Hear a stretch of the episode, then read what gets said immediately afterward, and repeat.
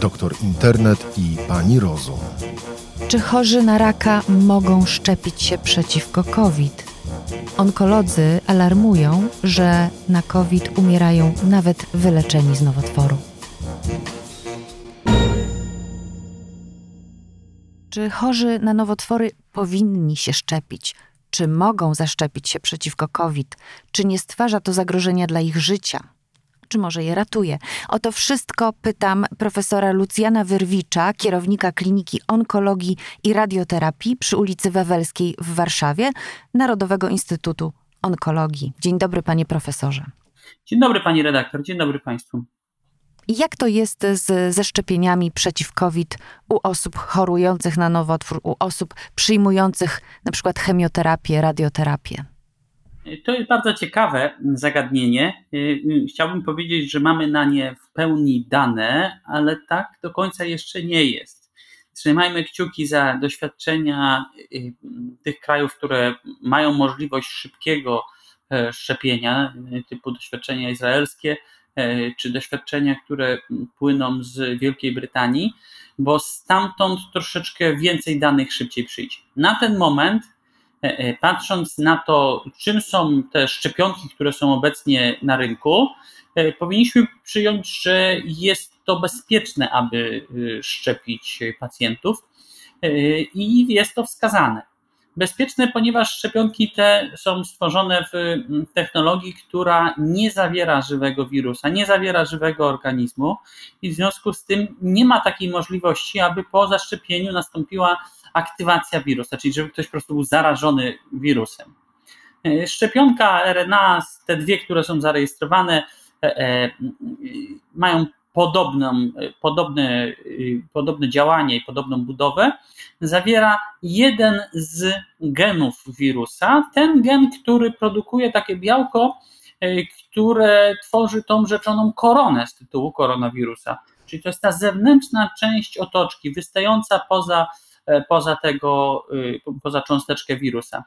I w momencie, gdy w organizmie dochodzi do produkcji tego białka, Y, co przypomina mechanizm mm, działania wirusa, bo wirus sam nie produkuje, to organizm ludzki zwykle produkuje białka, e, e, białka wirusowe.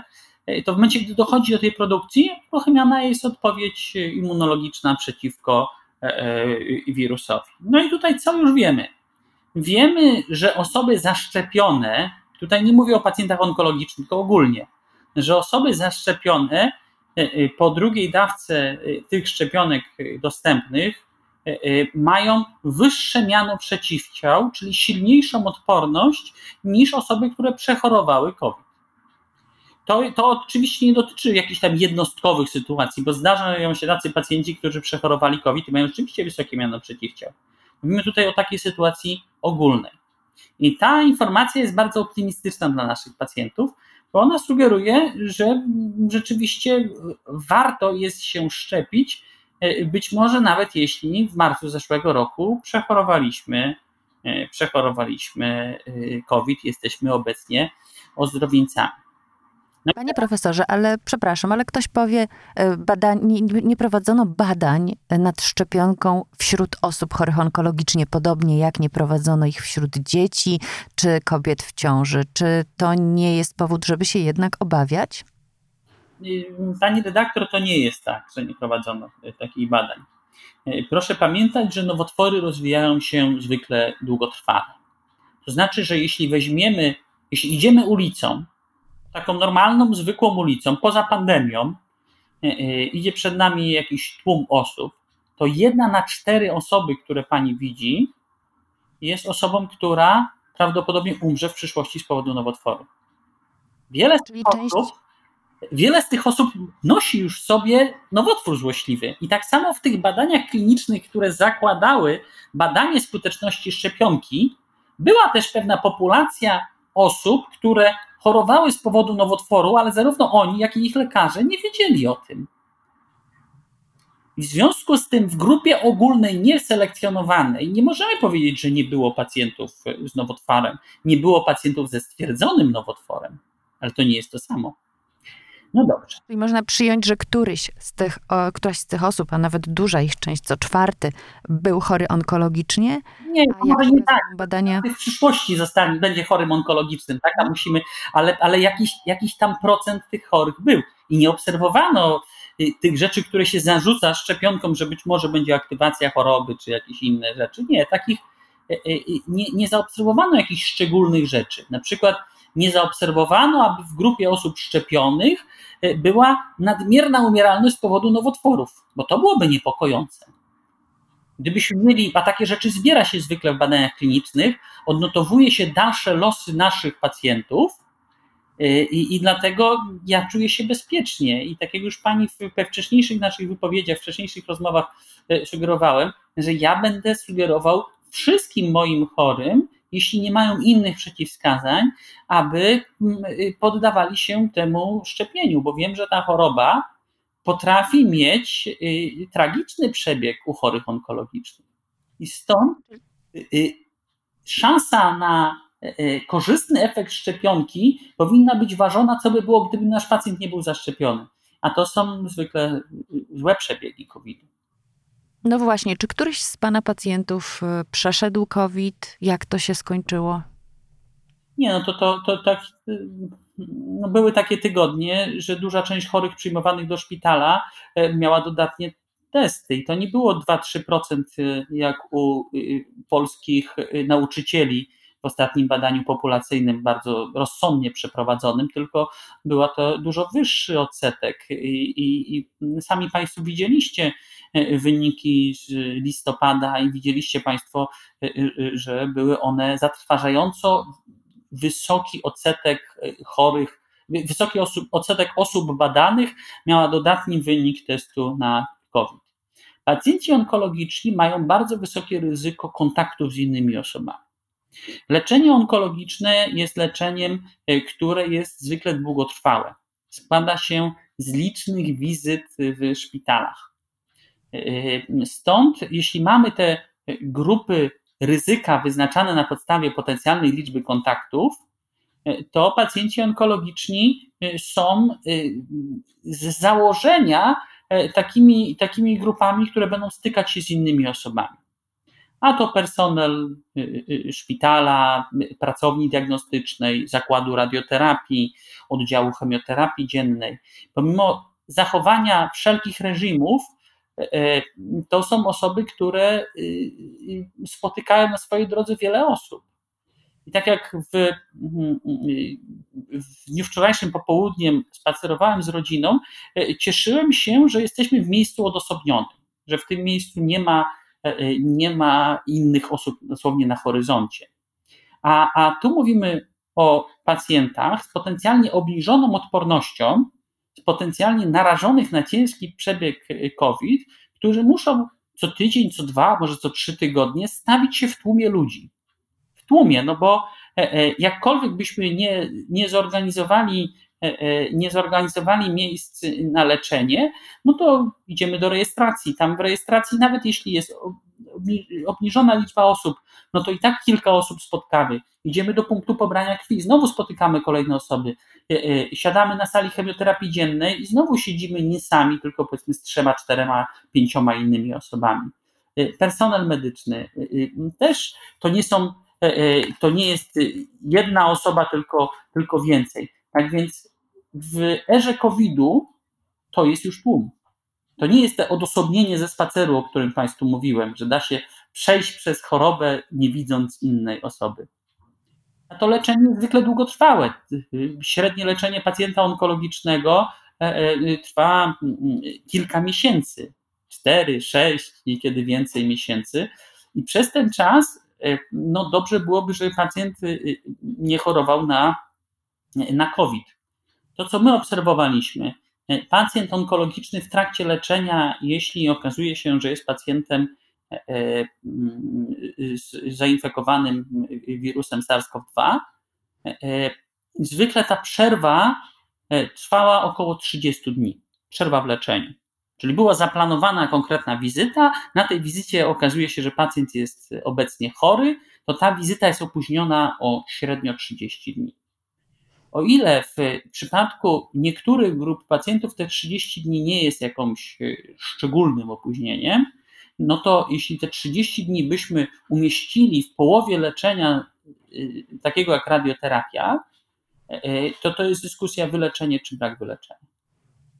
Pewne przerwy w napromienianiu można kompensować przyspieszeniem napromieniania w przyszłości, czy troszkę innym, innym zaplanowaniem tego napromieniania, ale COVID w połowie radioterapii no, powoduje, że to leczenie niekiedy może być bezcelowe, jeśli nie można go prowadzić przy wyniku dodatnim. Czy w takim razie, panie profesorze, chorzy onkologiczni nie powinni się znaleźć albo w grupie zero, albo w grupie pierwszej szczepionych? Tymczasem my szczepimy seniorów, a nie szczepimy chorych onkologicznie w tej no, grupie. Proszę pamiętać, że średni wiek zachorowania na nowotwory jest wiekiem senioralnym, więc e, e, proszę też pamiętać, że jeśli byśmy e, otworzyli furtkę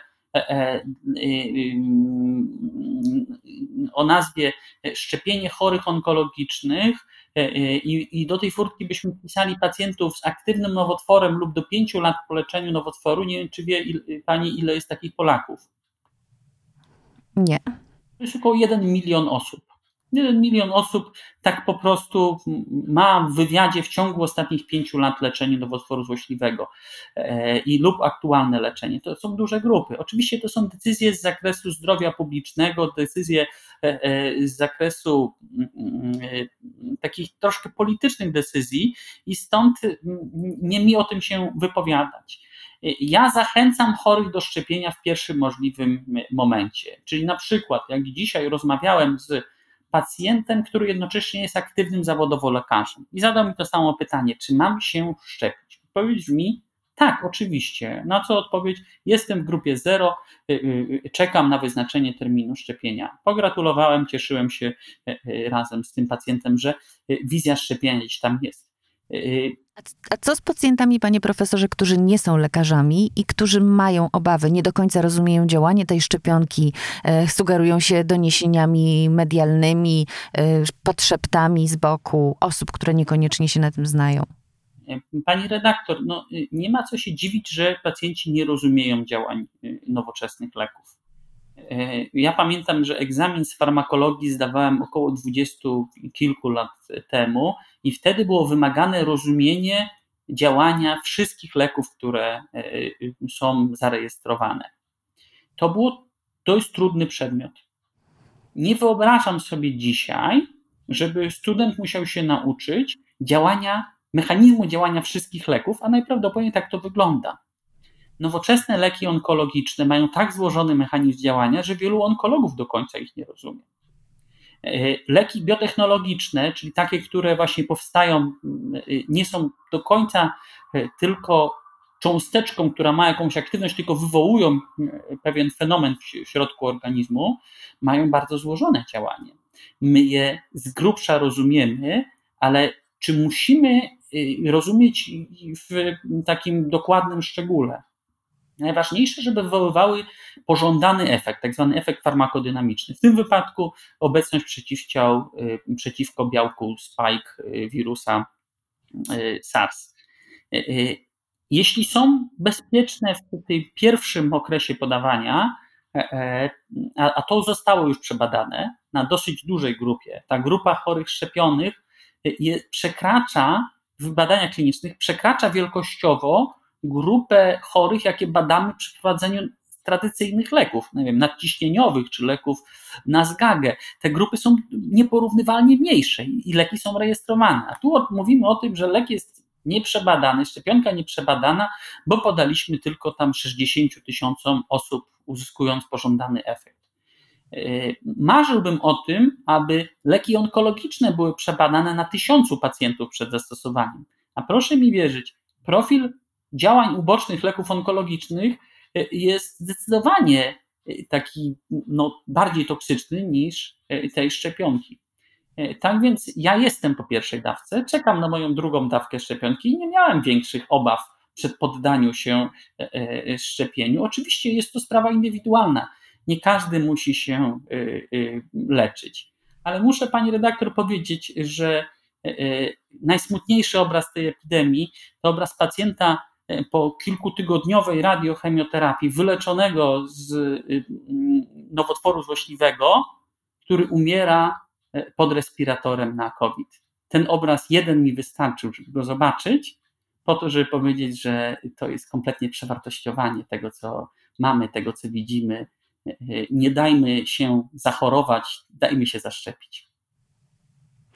Dziękuję bardzo, panie profesorze. Moim gościem był profesor Lucjan Wyrwicz, kierownik Kliniki Onkologii i Radioterapii przy Wawelskiej w Warszawie z Narodowego Instytutu Onkologii. Dziękuję bardzo. Dziękuję bardzo, pani dyrektor. Życzę państwu zdrowia. Dziękuję. Słuchaj więcej na stronie podcasty.rp.pl. Szukaj Rzeczpospolita Audycje w serwisach streamingowych.